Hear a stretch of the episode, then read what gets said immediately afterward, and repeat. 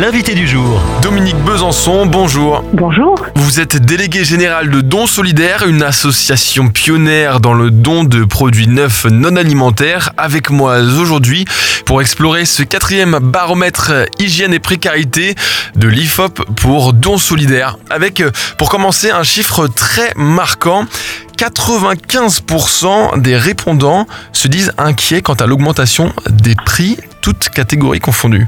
Oui, tout à fait. C'est en effet un des premiers indicateurs de ce baromètre qui révèle que le contexte d'inflation actuelle, mais qui vient s'ajouter à des crises successives depuis maintenant 2020, crée un climat d'anxiété chez les Français qui sont de plus en plus nombreux, même une immense majorité, à craindre de ne pas pouvoir joindre les deux bouts du fait de la dégradation de leur pouvoir d'achat liée évidemment à une augmentation continue des prix depuis maintenant tant d'années. Cette crainte va jusqu'au point où un Français sur deux indique que il limite sa consommation de produits d'hygiène. C'est un des constats majeurs de cette édition.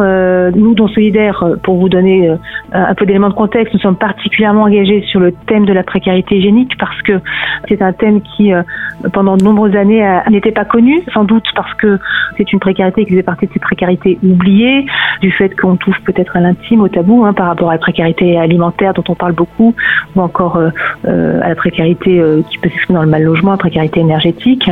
Donc nous avons voulu, au travers de cette démarche barométrique, mettre en lumière cette précarité parce qu'elle touche justement nombre de Français, mais elle n'a jamais été aussi inquiétante. Elle atteint aujourd'hui un niveau record avec, comme vous l'avez souligné, un Français sur deux qui dit qu'il est obligé de réduire sa consommation de produits d'hygiène du fait du contexte économique. C'est 16 points de plus qu'en 2023, où ils étaient un peu plus d'1 sur 3 à dire que de la même manière, ils devaient réduire leur consommation. Donc voilà, une très forte progression qui montre qu'aujourd'hui, très clairement, nous sommes tous concernés par l'augmentation des coûts de la vie, de l'énergie, de l'alimentation. Et voilà, nous n'avons jamais été aussi nombreux à devoir limiter notre consommation d'hygiène de ce fait-là. À tel point qu'une personne sur 5, des sondés, déclare devoir choisir entre manger et prendre soin de soi. Oui, et je dirais que c'est en effet la révélation la plus préoccupante de cette étude, cet arbitrage qui entre l'achat de nourriture et les produits d'hygiène qui concerne en effet un Français sur 5, c'est un peu plus de 20% de la population qui est concernée. Donc voilà, cette précarité, elle ne touche plus seulement les grands exclus, les bénéficiaires d'associations, elle s'immisce dans de nombreux foyers, elle touche les Français dans leur globalité, y compris ceux qui travaillent, qui ont un emploi mais qui avec l'inflation n'arrivent plus à couvrir leurs charges et se voient obligés de repenser leur consommation jusqu'à supprimer l'achat de certains produits d'hygiène. On parle de quel type de produits ici ? On parle de produits essentiels au quotidien, c'est du shampoing, c'est du dentifrice, c'est du déodorant ou encore du papier toilette.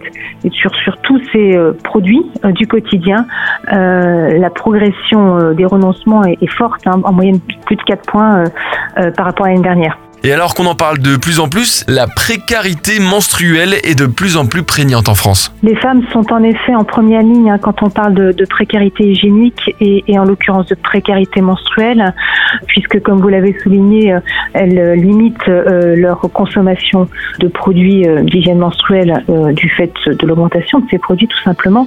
Et puis au-delà de ça, certaines disent, et elles sont de plus en plus nombreuses, qu'elles sont en manque même de ces produits parce qu'elles n'ont pas les moyens de pouvoir s'en acheter en quantité suffisante. Donc là, on parle de 16% des femmes. C'est le double par rapport à 2019. Donc ce chiffre, il a doublé en à peine 4 ans. Et quand on parle des jeunes filles, la situation est d'autant plus grave puisque là, le chiffre est quasiment le double par rapport à la population, aux femmes en général. Elles sont 28% à être concernées par cette précarité menstruelle. Donc voilà, un phénomène évidemment qui est alarmant, avec des jeunes filles qui se trouvent à devoir utiliser des produits de substitution, des protections bricolées pour pouvoir compenser ce manque de protection hygiénique.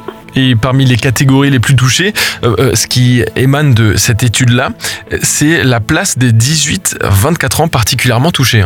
Les 18-24 ans sont en effet très impactés par cette précarité hygiénique. Quand on parle de la population en général, on le disait tout à l'heure, ce sont à peu près 20% des Français qui sont amenés à devoir arbitrer entre l'achat de nourriture et les produits d'hygiène. Chez les jeunes de moins de 25 ans, ce chiffre, il atteint 40%. 40%, c'est 2 fois plus que la moyenne de la population. Et donc voilà, ce sont des jeunes qui aujourd'hui disent qu'ils doivent renoncer à l'achat de déodorants à hauteur de 25%, ou encore renoncer à l'achat de shampoing dans les mêmes proportions. Ils doivent limiter la consommation ou l'achat de brosses à dents, de dentifrice, voilà, tous ces produits essentiels évidemment au quotidien. Et l'impact de cela en fait, c'est que ces jeunes de façon massive disent qu'ils sont atteints dans leur dignité, dans leur estime, au point que cela les conduit à renoncer à sortir de chez eux. Donc voilà, ce sont des jeunes qui expriment un sentiment de malaise profond à l'égard de leur apparence physique, du fait d'un manque d'hygiène. Oui, donc c'est une population qui est particulièrement impactée par la précarité hygiénique. Retrouvez le reste de cette étude sur donssolidaires.fr. Merci Dominique Besançon, déléguée générale de Don Solidaire. Merci à vous. Retrouvez ce rendez-vous en podcast sur farfm.com/replay.